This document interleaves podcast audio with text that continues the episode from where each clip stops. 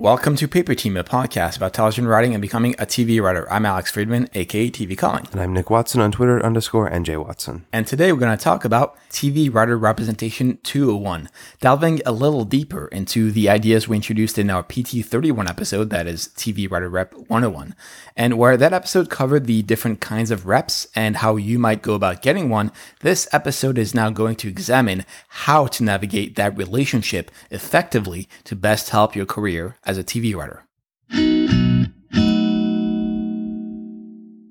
So, it's important to preface this entire discussion by reminding everyone of the common misconception that your agent or manager will do all the work for you and get you jobs, and that all you have to do is write.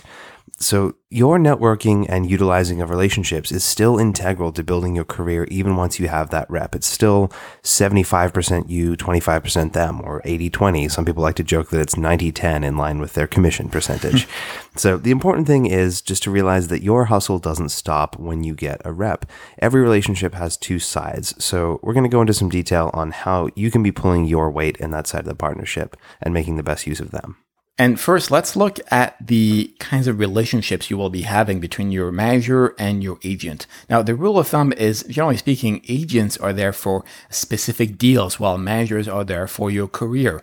And oftentimes you'll stay in touch more with your managers on a creative level. While agent client relationships are pretty clean cut, every manager client relationship will be different because it entirely depends on who you're rep by where they work and how they work. Some managers enjoy a very hands on approach where they want to track outlines and so forth.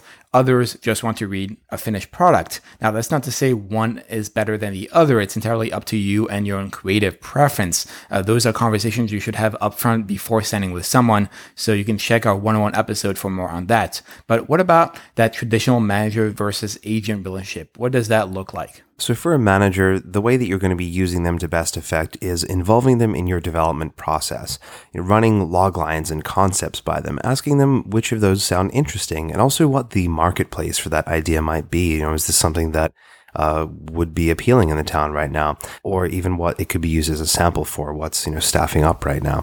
So, you know, you won't run everything from those concepts to outlines by them, first drafts for those feedback notes. You know, treat your manager kind of like a development exec working with you on your material, as well as the rest of the expected stuff where, where they set up general meetings and pitch meetings uh, for you around town. They are also a great way and a great resource to bounce ideas around in terms of what is the best use of your time. Personally, when I'm between projects, I sometimes like to hear what my managers believe I should be working on next or which project I should be prioritizing. And they're not dictating anything. Uh, it's just a question of hearing their thoughts on the issue, and then I'll be making that final call. But sometimes it is good to have a little bit of a fire burning uh, and know that maybe you should be finishing that rewrite of this one draft of this one project because those managers want to get it out to a certain producer uh, before a specific kind of deadline. Uh, again, that doesn't mean you need to follow verbatim what they tell you, but you should be valuing their opinion uh, because after all, that is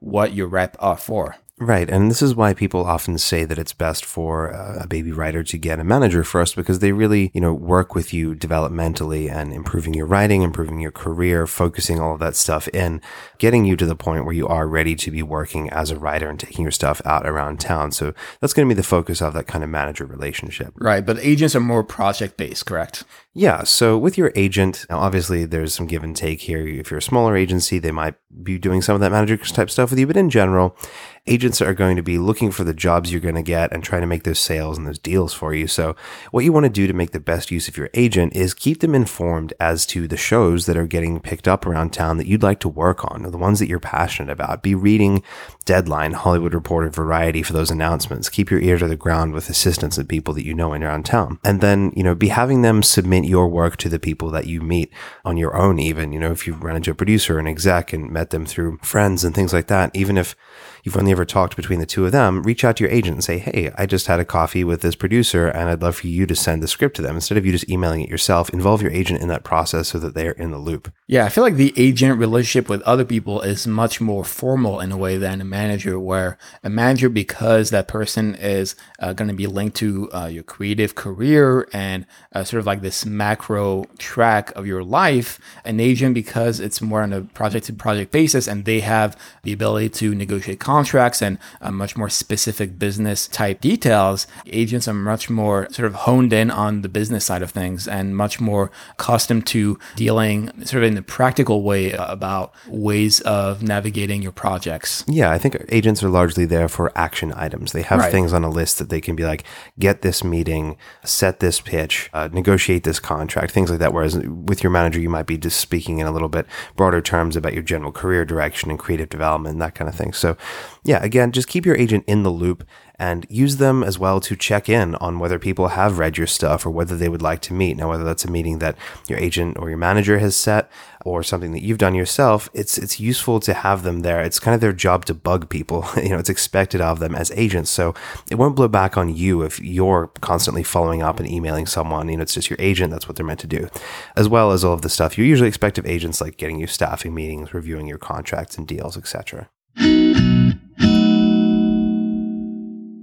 All right, let's talk about perhaps one of the most, if not the most important part of that rep client relationship. And like any relationship, the writer rep bond needs to be maintained and nourished through proper communication. And practically, what that means is you should let your reps, especially your managers, know what is going on with your writing and your career. And one of the biggest mistakes newer writers or freshly rep writers have is to not keep in touch with your reps, especially managers who are by and large more involved in your career plans and scripts. Now, that doesn't mean you should be constantly nagging your reps with questions, but rather be direct and sparse and purposeful with how you contact them. If it's, you know, a quick question, that's fine, an email and you're done with it. Now, if it requires a bigger kind of conversation, then phone will usually be easier uh, than in person. I found that my order of operations when contacting my reps goes from email to phone to in person in terms of uh, time commitment and also the importance of that conversation I want to have with them. I think it depends on what's going on too. You know, if you're in the midst of staffing season, you want to be maybe talking to your agent weekly and, you know, what are we working on? What are we trying to get out there and do? What's, what can we do to help? If you're on a show and you're busy, you might talk to them, yeah, once a month or two, you know, whatever it happens to be. It's as needed, but it's good to be in regular contact. Speaking as someone who used to work for a literary manager, I saw the difference between the clients who were in contact regularly and always talking about new projects and having new ideas and handing in new drafts of the script every couple of weeks, and then the people who would go missing for months at a time and then eventually come back and go, "Oh yeah, I'm almost finished a draft on something." You know, the the manager's attention is going to be so much more on those clients who are actively engaged and involved with them, and it's going to work out better for you to be doing that as well. And also, the way you are going to communicate with them depends on the kind of conversation you want to have, or at least the content. For example, if you're talking about notes over a draft, then probably email and phone is going to be better suited than having an in-person conversation.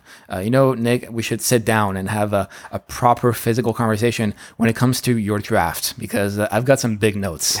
Uh, let me tell you, it doesn't really bode well. Versus, you know, if it's like a casual, maybe 30-minute phone conversation and then there's a follow-up by email, just uh, written down uh, what kind of notes they're giving you. I feel like that's an easier, simpler, more straightforward way of dealing with that.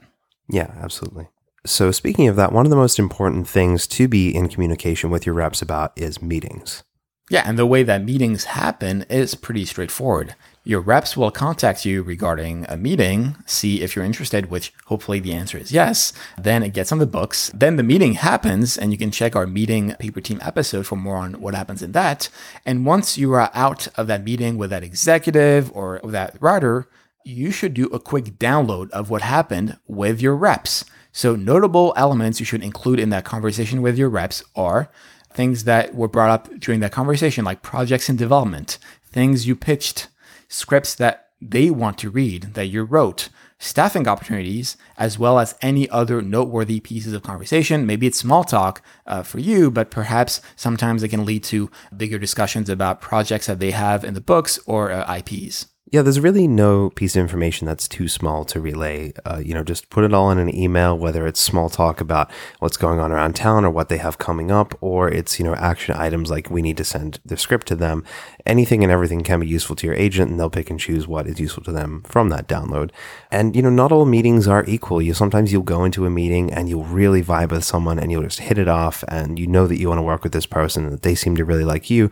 That's important to communicate to your uh, agent or your manager as well as those meetings where it's like, oh, it was pretty perfunctory. We said hi, we did our spiels, and then they're like, cool, we'll keep you in mind. You know, that's maybe a meeting that's not going to lead to something as immediately as those ones we really do hit it off. So I think giving them the temperature of the room and how that conversation went is also a useful piece of information. Also, don't underestimate the kinds of conversations or topics you're going to be talking about for example, let's say you're going to a general meeting at a production company to be staffed on a show potentially down the line, and then you start talking about their extra TV properties. Maybe it's a video game, maybe it's VR, maybe it's some kind of a like web series, whatever it is. You hit it off based on those topics, and then you go back to your reps and you inform them, oh, wait, we really hit it off about this non TV related project. Perhaps there's some leeway that can be made. Perhaps that's a road you're interested to go down. Yeah, and your reps are to do their own legwork and reach out to them and get you know the executive or the producer's side of how that meeting went too you know which hopefully is similar to your perception of how it went but you never know. You know they're going to get kind of the the more objective take from them. Yeah and to that point i mean it's a bit of game of telephone initially where they themselves are going to get their own download from the side of the executive or whoever uh, you talked with from their end so uh, sometimes your reps will even give you the contact's direct info after that meeting uh, if that executive really you know liked you and wants to keep in touch. Yeah, that's a really important point. I, you know, even though your rep is the point of contact or the middleman between you and the people you're meeting, the execs, producers, showrunners, you should really be striving to build your own personal relationships with these people outside of that official channel of communication. Execs will often give you their business card after a meeting. That's not for no reason. You know, they want you to keep in touch. So send a follow up thank you email a week or two after meeting them. Make it personal and engaging. You know, call back to the stuff that you talked about in your meeting. And then if you haven't heard anything from them in a while, maybe check in every three months or so. See what's new in their world. You know, what projects have they got going on? Update them on everything you've been up to. Have you been writing on a show? Have you been developing something? You know, it's even just personal stuff. Like, oh, I went for a holiday to Hawaii. Uh, it's good to stay on their radar. You're in their mind when these opportunities do come up. What are some steps that writers can be taking to be proactive with their own career, not just rely on their reps? Yeah, so Joey mentioned the other week that he asks his own roadmap writers to make a list of 50 companies to shop a potential project around. And while you don't need to go that far for every project, especially when it comes to TV, where there are maybe more limited avenues, you should be proactively making lists of companies that you are interested in. And what do I mean by several lists? Well, First, when you're a TV writer, there are a couple of angles of attack. One is, much like with features, when you're trying to uh, develop and sell projects. And in that case, you should be making lists of production companies and studios you believe are in line with the property you are going out with. So let's say you acquired the reboot rights to the hottest TV show of 1990, Poochinski. Now, if you've never heard of this time, and this is a legit TV show, uh, that's because NBC canceled it before it got to air. And the show was about a Chicago cop who, after getting killed in the line of duty, has his spirit transferred into an English bulldog. And then the dog came back to the force to solve crimes on a weekly basis. It's such a 1990s concept. I feel like there's so many movies like that. A guy is now an animal.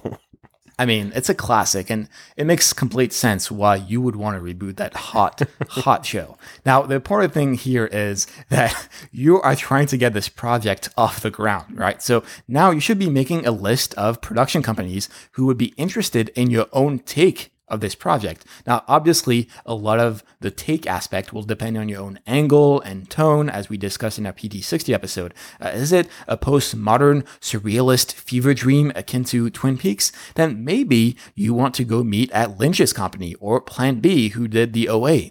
Now, is it more of a meta dramedy about the original making of Poochinski, like what Lisa Kudrow's The Comeback was uh, on HBO? Then maybe Lorne Michaels' Broadway video, who did Man Seeking Woman, would be a good contact. Whatever the case may be, you gotta juggle and figure out what is the best avenue and venue for that property. Right. And of course, that goes for your own original projects too, not just ones that you have some sort of IP on or pitching a take on to a company. Whatever it happens to be, you should always be keeping in mind and, and doing your research. Go on IMDb, go on whatever you have access to online and see Wikipedia, you know, which companies were behind the similar kinds of shows and projects that you are working on and finding out, you know, which relationships you should be making. Absolutely. And another kind of list relates to tracking the places that you would want to go out for staffing.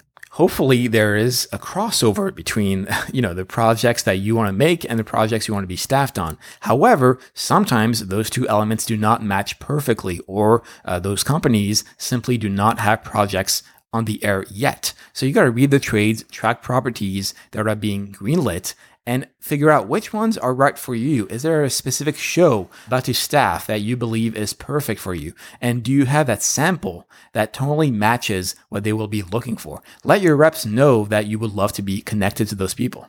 Right. I mean, you might assume that your agents or your managers are keeping track of all of this and they would know what you're right for, but it's important to communicate your passion about a particular thing because then they can push really hard on whatever it is that you want to be on the most. So, in the same way, when you are out pitching, it's helpful to take that project to as many places as possible, even if it might not be 100% right.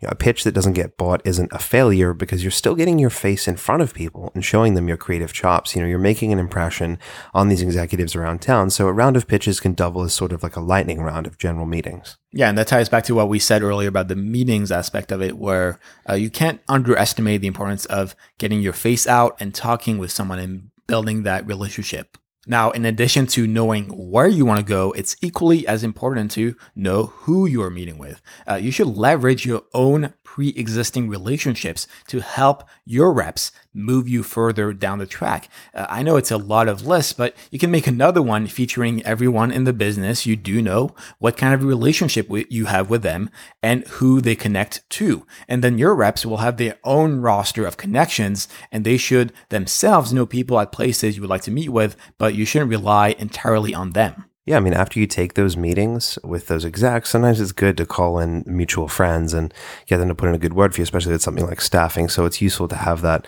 list ready and, and able. So now, even if you aren't going out, you know, pitching your own project or IP or things like that, managers are there to be introducing you around town and building that relationship in your network of fans. They will obviously have their own ideas about who you should meet in general, but if there are particular places you want to get a meeting, even if they don't have a show going right now, you know, don't be afraid to tell them. If you love Scandal and Grey's, try to set up a meeting, even with a lower level exec over there, like a CE or director of development at Shondaland. You don't have to talk to Shonda herself to get on this company's radar. In fact, often the lower level execs are the best people to know because they are the ones who are personally curating those writer lists that they're keeping in mind for the future shows and coordinating all the projects they have on their development slate. Once again, even if these companies don't have something staffing right now, you don't have to have some big flashy project or accomplishment to get their attention. It's just good to have a get to know you meeting so that they can keep you in mind for when they do have something you would be good for. Yeah, and it all ties back to something we've hit on over and over and over on this podcast, and that is the idea of branding yourself as a writer, having that assortment of samples that match who you are creatively as well as personally. So if you are yourself aware of what kind of writing you love to do and what kind of shows you love to be on, then it behooves you to make those lists and know exactly how do you match the business side to the creative side. Yeah, and on a similar note to what Alex was saying earlier with this keeping lists, you can create your own tracking document or sheet of who you've met with, when it was, what they read of yours, and what their response to that was, and even a little reminder to follow up and check back in or ask your agents or managers to do that for you. Now, obviously, your reps or your reps assistants are keeping their own internal version of one of these tracking documents for themselves to see who you've, you know, they've submitted your stuff to, but you should have your own version as well, I think. You know, the amount of times I've scrolled back through mine and been like, oh, yeah, that's right, we met with this person. We should really follow up there. And sometimes it helps even to give your agent or manager a reminder. It's like, hey, whatever happened with XYZ exec? Did they get back to you on reading my script? And then the agent is obviously busy with a bunch of things. And like, oh, yeah, we didn't get a response on that. Let me call them on Monday. So it's good to have that working on both sides. Absolutely. You got to be proactive in that relationship. So, when your agents or managers are reviewing your work itself, they're probably going to have thoughts and opinions and notes on that. So, let's delve a little bit into that.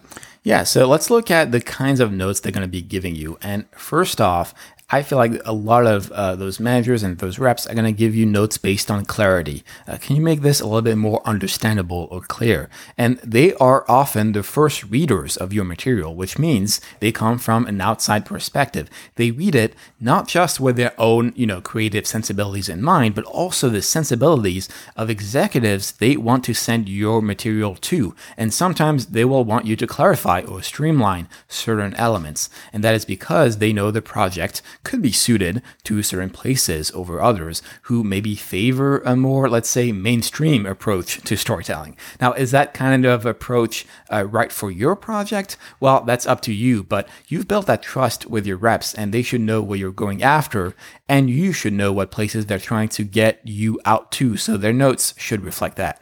Yeah, that's one of the most valuable things about having someone who is keeping their finger on the pulse of the industry is that they can speak to things that you don't necessarily have information about who's buying what what's overdone right now all that kind of thing that you know might not consider they're going to be able to give you the the business perspective on your your show or your script as well as the creative side yeah, absolutely. And on that, beyond those, you know, storytelling elements, those notes that your reps are going to give you can be related to issues about marketability or budget. Now, of course, no one wants to compromise their perfect creative vision with uh, practical reasonings. Well, those kinds of notes tie back to those discussions that you should have had and are having about your career and the next sample slash the next direction you want to go on. And another reason as to why you should be talking with your reps about what stuff you're writing. Did you pitch your reps, your awesome sci-fi fantasy genre bending show about time traveling orcs. you know, budgetary concerns should not be stopping you when writing specs. In fact, a lack of uh, practical considerations can often empower you to make bold creative choices, which could make for a better original sample when going out for staffing. But don't be shocked if slash when your reps balk at the idea of legitimately trying to sell this time traveling project. Yeah, exactly. And it is really about making the best use of your time. It takes a long time to develop and write and polish a pilot script or a feature or anything like that. And you want to make sure that you are having something ready that can be used right now to help your career or, you know, to take it out and pitch it and sell it and that kind of thing. So even if you have some crazy big spec idea, if your agent's like, well, I can't really use this to get you on any shows and we definitely can't sell it, then maybe that's something you should be looking at doing a little bit later and focusing on something that has a, a more immediate benefit to you. Absolutely. It's, it is important to figure out sort of the goal of that spec, right? Is it a spec to get staffed? Is it a spec to sell? Or is it a spec to fulfill both of those niches? Uh, so I feel like if you can figure out which uh, category your script fits in, then you'll be, you know, 10 steps ahead of your competition. So what if you're being given notes by your reps that you maybe don't agree with? well, uh, much like criminal suspects have the right to remain silent, you have the right to not address the notes of your reps. If you have a legitimate problem with them. But I would still suggest taking every note into account, especially when you first hear them. Now, you gotta remember that when it comes to taking uh, creative notes, most people's instinct is to reject those notes, probably out of ego. Uh, but once you take a step back, you realize, hold on, there's oftentimes a valid reason for that note to be given. You know, it's the classic note behind the note. So when your reps give you creative notes, figure out why they're doing it in the first place for the umpteenth time in this episode, you don't have to take everything the reps say to the bank. Uh, in fact, you know the project better than they do. After all, you've uh, lived and breathed in that world. But there's no harm in understanding where they're coming from and taking that note, uh, at least on an intellectual level.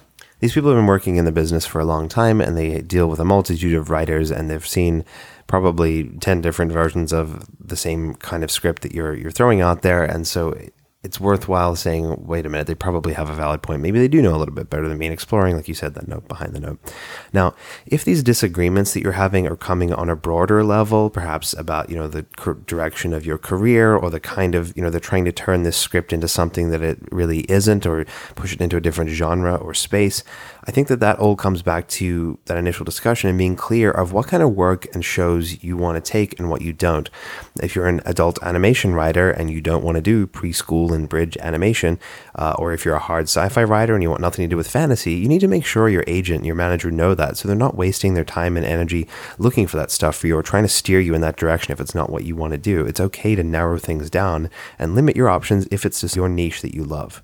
Yeah, uh, to that, I, I think there's a bigger difference between like a note given uh, that could harm, let's say, you know, the reveal in the third act of a script versus sort of like a macro note about who you are as a writer. Those kinds of disagreements about your career are the kinds of conversations you should be having even before signing with someone. And maybe, let's say, your sensibilities have evolved, right, as time goes on. Well, if you are planning some kind of switch in, in genre or format, you should be discussing this with your reps, but you should also offer your own plan of attack. You know, if you want to write maybe something darker and you come from a more uh, upbeat sort of side of the table, maybe you can write something akin to Barry that connects those dots between an upbeat character drama and a thriller that's a, a very dramatic, uh, you know, sample that you have in your arsenal. Yeah, don't surprise your reps with a sudden right turn in your career and be like, hey, I'm a multicam comedy writer now and you used to be dark, gritty drama. So they should be aware of that ahead of time before you're throwing these samples out at them. So those are sort of disagreements about your career, but what about those business deals? How does that work? Yeah, so in terms of writers' agreements, most staff writer and lower level writer agreements are going to be pretty boilerplate with little room for your agent to argue and negotiate. Now, it's important to note managers can't really officially weigh in on contracts. It's something for agents and for lawyers to do. Maybe your manager will look at it anyway, but they, they can't be the ones dealing with business affairs in the studio. So the things that agents do have room to kind of negotiate in these contracts are, you know, trying to get you your pay a little bit above scale. They might uh, make sure you're getting a title bump next season to story editor. They can kind of negotiate sometimes with the number of weeks that you're guaranteed, if it's, you know, 20 or 15 or 30. And also, you know, whether you're allowed to develop outside with a studio producer producer while you're under contract as a staff writer. It's pretty normal for them to stop any lower level staff writers from developing because they want their full attention on the show. But if you already have something uh, that you're developing before you get staff, they can carve that out of the contract. But those points are really about it in terms of the leeway they have to move around on those writers agreements. So don't necessarily expect any of those things or say, well, you're my agent. You need to get me more money and uh, a longer guarantee and all that kind of thing, especially if you're just coming in as a staff writer. Now, the deals and the contracts where you might have a little more room to go back and forth with them are those kind of development options, sale deals. You have more room there to maneuver. Yeah, I feel like the disagreements that most happens when it comes to new writers they often come less with staffing agreements than shopping agreements, as well as the writer's creative involvement with the show they're trying to sell. In short, when you're a newbie writer with little active production experience, you will almost certainly not be a showrunner on the show you just sold. The studio and the network will very quickly bring on an EP they trust to handle the project, which can cause some trauma given that they may have a drastically different creative vision from yours. In fact, you should probably be delineating from the get go what kind of creative involvement in the property you want to have, assuming you do care about it beyond selling. But as a new writer, you will have almost no leverage, which is why, in my mind, the right move is to partner up with an experienced EP and showrunner before selling the property. It's kind of a win win for everyone involved. Uh, on your end, you are already working with someone you trust. You're the one who's chosen that person as opposed to the network forcing someone down on you.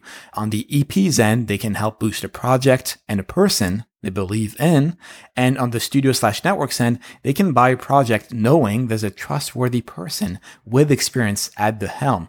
Getting an EP slash runner to package themselves with your project is obviously easier said than done, but those are usually the most successful relationships in the long run. Or you can hope that the EP the network and studio bring in uh, is someone with whom you gel magically. Right. I mean, if our listeners aren't aware, if you are lucky enough to sell a TV show, the typical thing is that you get maybe a co EP credit and then you get a creator credit. And so you're not going to be the one running the room. Like you might be given some kind of uh, decision making or input into things because of, you know, you were the one who wrote this pilot script and created it. But like Alex said, I think it is a much better idea to have someone on board from the beginning because then you can kind of shop around and see who would be a good fit for this project rather than uh, just hoping things turn out better in the end. So, speaking of reps, let's figure out ways of selecting and choosing that right rep for you. Now, if you're in the enviable position where you are taking multiple meetings with reps, congrats. Whether you're being rep for the first time or you're adding, say, a manager to your team when you already have an agent, there are a few things to consider. And these choices will influence and set expectations for your rep relationships from the outset. So choose carefully. Right. I mean, aside from the obvious things like the personal connection to this rep you're meeting with and how passionate they are about you, there are a few things to consider. Now, the first one, which we've talked about from the podcast, is whether to go with a boutique agency or a management company or one of the, the bigger names in the industry. So, do you want a smaller team or company with a more personalized, hands on approach, perhaps more attention, more hand holding, and, and really developing you as a writer, but perhaps with a smaller network of relationships and less reach overall in the industry? Or do you want one of these big Hollywood machines working for you that can, you know, reach out to anyone and everyone and make these big deals, but might be handling many more clients and so have less time and attention for you? Yeah, in my mind, when you're sort of starting out with no production or business experience, there's really no reason to go sign at a huge agency unless you know for a fact that the agent repping you is going to hustle for you.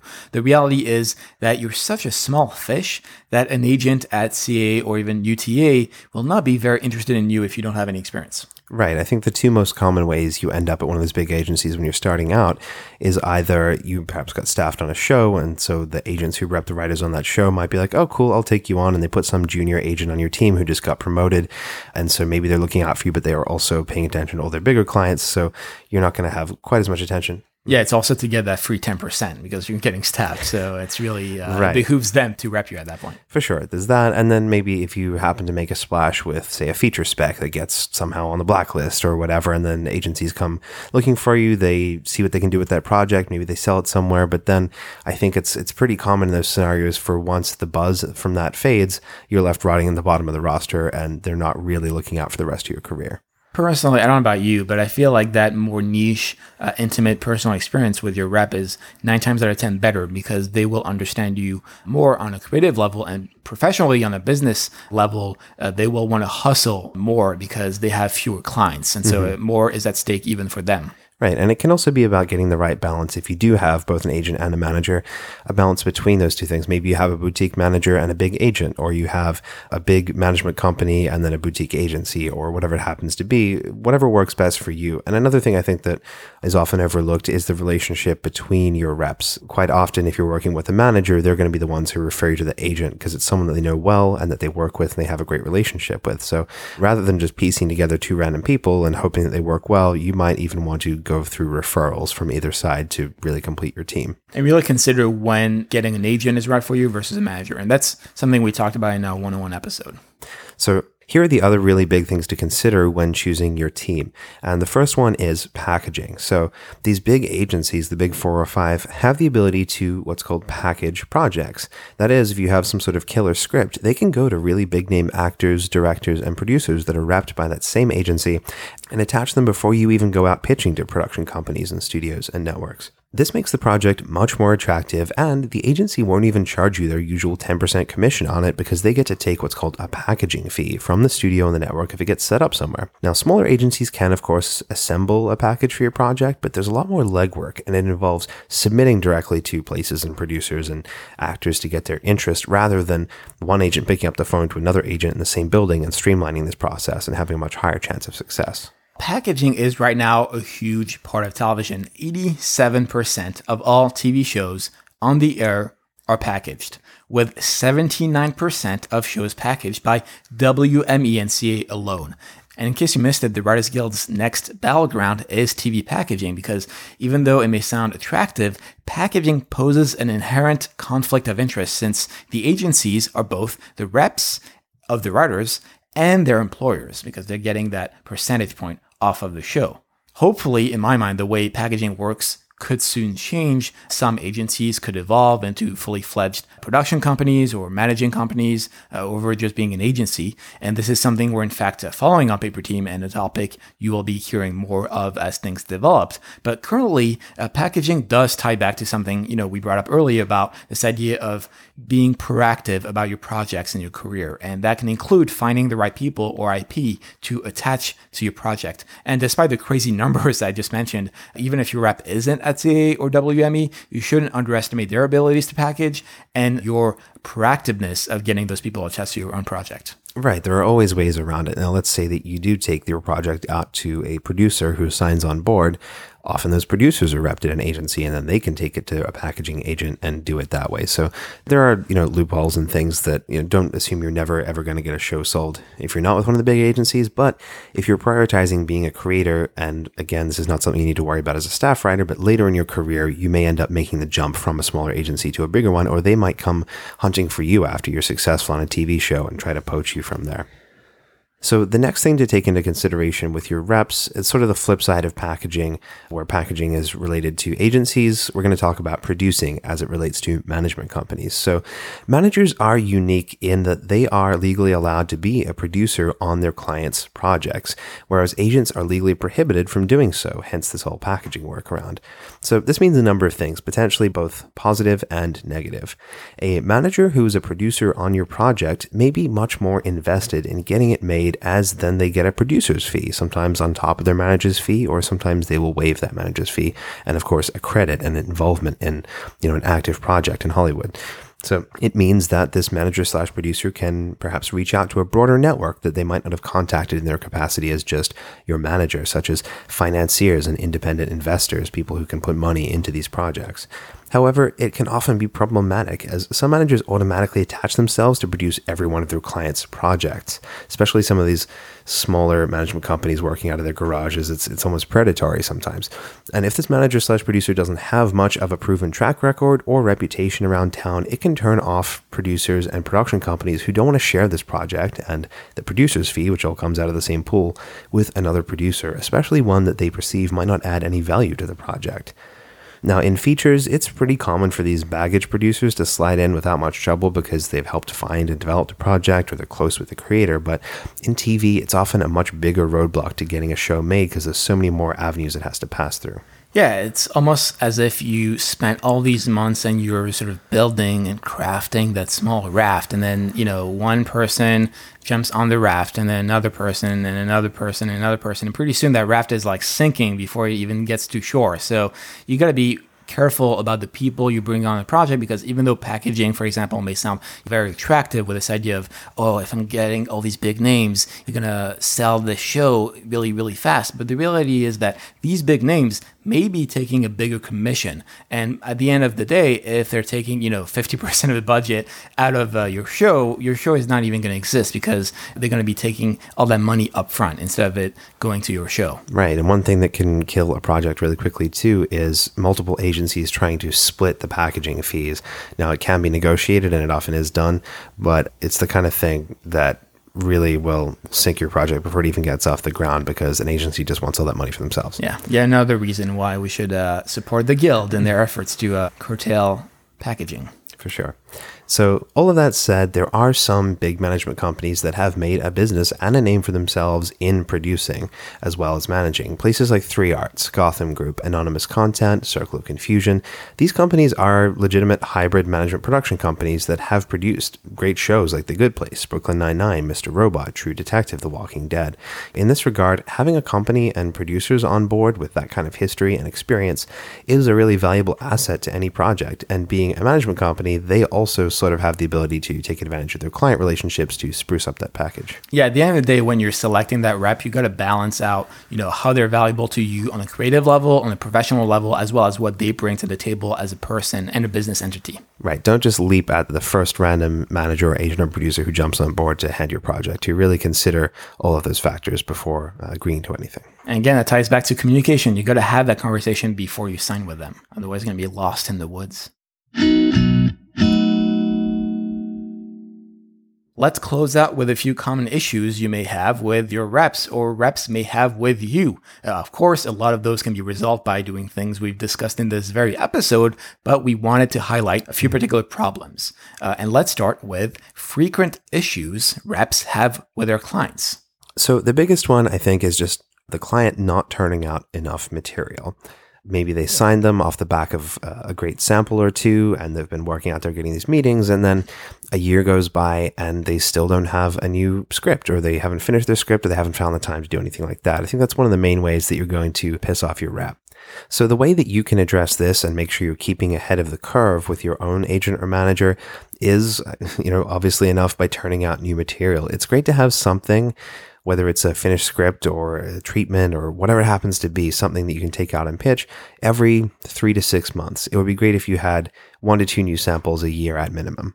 Yeah, it's like adding sort of uh, that sample to that tapestry of your roster. And reps do know that if you are on a show, you won't have the time to bang out a new draft of something. Uh, however, you can still work on sort of macro level elements like pitches or ideas to float to your reps. And conversely, if they're trying to set you up to places, have those latest drafts ready to go with those notes addressed and everything polished. Right. Another thing you can be doing aside from sort of deepening your repertoire of samples is diversifying it and building a broader arsenal of samples that can be used to get you staffed or get you work on spec projects for studios and things like that. So, you know, you might want to have a feature sample as well as a network drama sample and a cable drama sample and, you know, a sci-fi and a fantasy and all that kind of thing. The more different things you have, the more specific your samples are to certain niches, the easier you'll be able to get into those places that specialize in those things. Yeah. And the reason why you also want to diversify in that context is because those reps of yours are going to be able to send you out and sort of branch out kind of like a hydra uh, or an octopus uh, all hydra. over hell hydra exactly uh, all over town. So that's a very important uh, element to keep in mind. Right and again this is not necessarily betraying the specific niche and brand you've built for yourself. It's working within it and having the widest range of samples within what you're passionate about and want to do. Another frequent problem that reps have with their clients is that they're client is not really doing any legwork or hustle of their own. Exactly. Like we talked about at the start of this episode, a lot of people do just have this assumption. It's like, sweet, I've got a manager and agent. They're going to settle the meetings for me. I'm going to walk in and just do my part. And then I'm relying on them to get me this job. And that's absolutely not true. Uh, I would say that probably more often than not, the jobs you end up with are because of your own hustle. And then your agent or manager just comes in for that last little bit to do the alley oop, you know, really close down the case or get you that one extra meeting that might help support it. Yeah, you should be the one seeding, you know, the ground and they're going to be the ones watering it, but you're the one making that first move. Otherwise, you know, that move doesn't exist. Another problem that reps have with their clients is that clients sometimes do not keep those reps in the loop. And that is exactly what we talked about earlier about the importance of proper communication. You need to let your reps know how your meetings went and the next project you're working on and why you think this project should be what you're writing now. Yeah, in the same way that you want to be hearing from your rep frequently about what they've been doing for you, they want to hear about what you've been doing for them. So whether that is an email download every week or two of like, hey, I just met this producer for coffee. I've almost finished my outline for this script. I'm hoping to get it to you in the next few weeks. Or even just putting them in the BCC line of an email reply to, you know, some exec that you were catching up with or something like that. Just whatever you can do to keep them in the loop like that, regular catch up phone calls, the better it's going to be both ways. Yeah. Call your mom.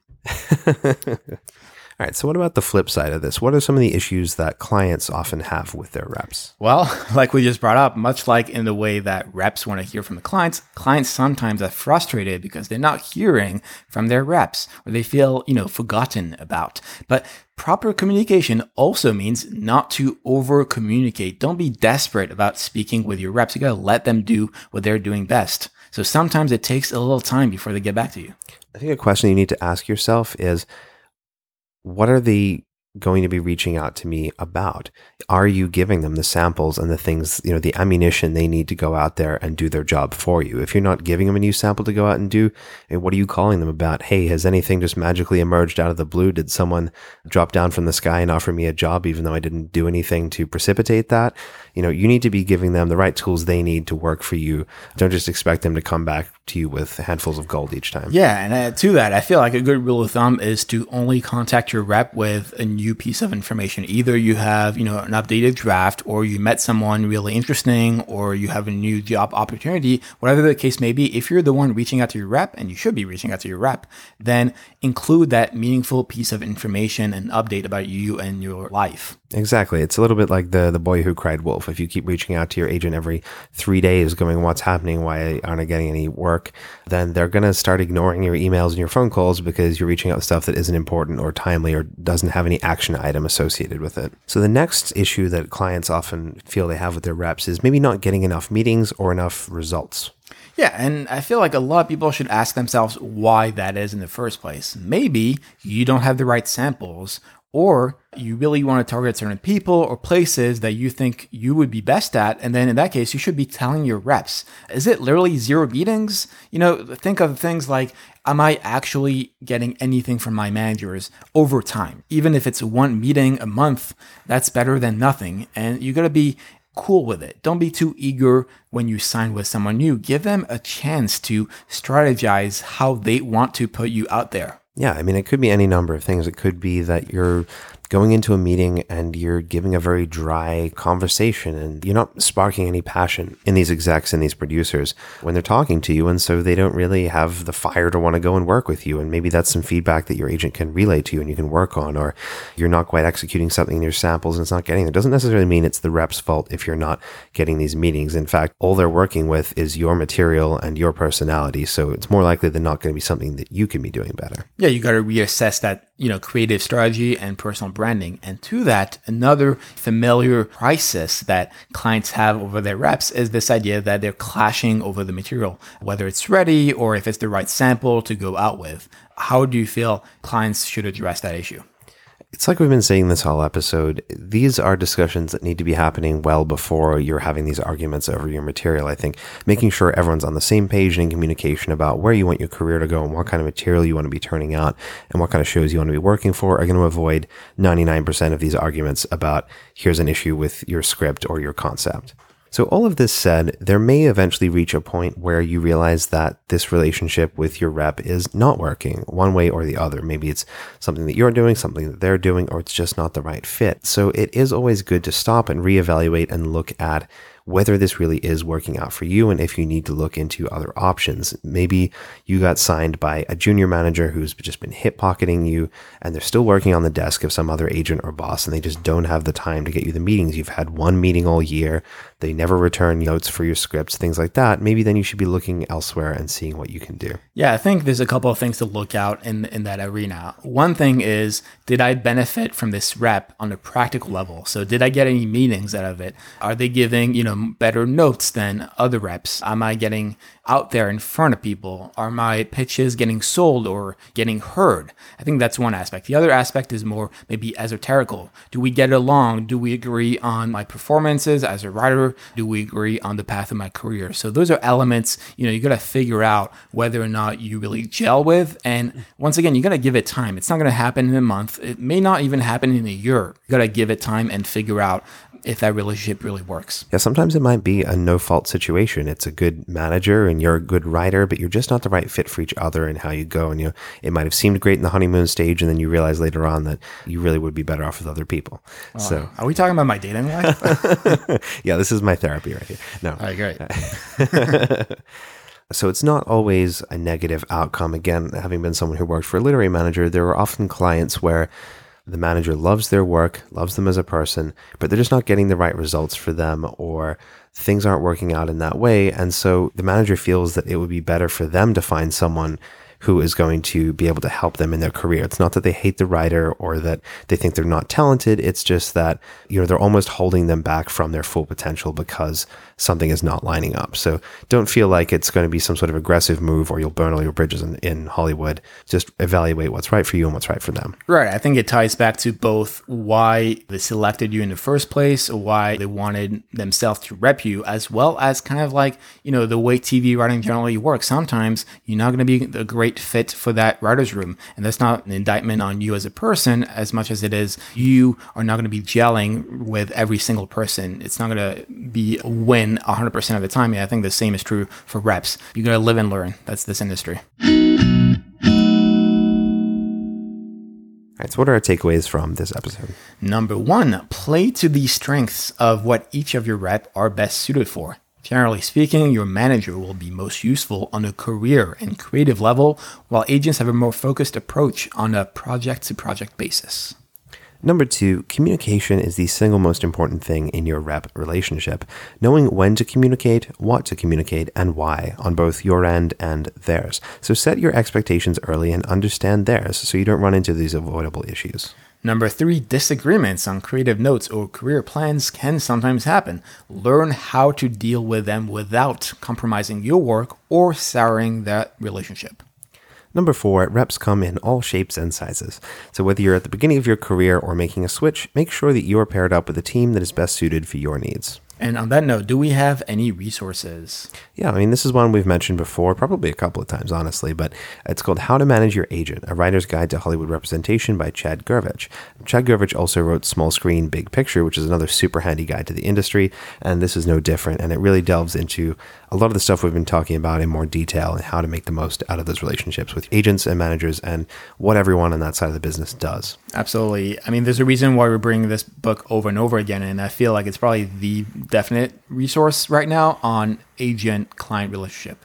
Before we go, our Paper Tease competition is still open for submissions, so if you have a TV pilot teaser of eight pages or less, any format, any genre, you can enter it for free at paperteam.co slash teaser to potentially get feedback on air from us, win prizes from our sponsors, and be eligible for our Paper Team mentorship. So thanks to our listeners for taking the time to tune in. You can get all the show notes for this episode at paperteam.co slash 108. And we would love if you could take the time to leave us a review. And you can do that at paperteam.co slash iTunes.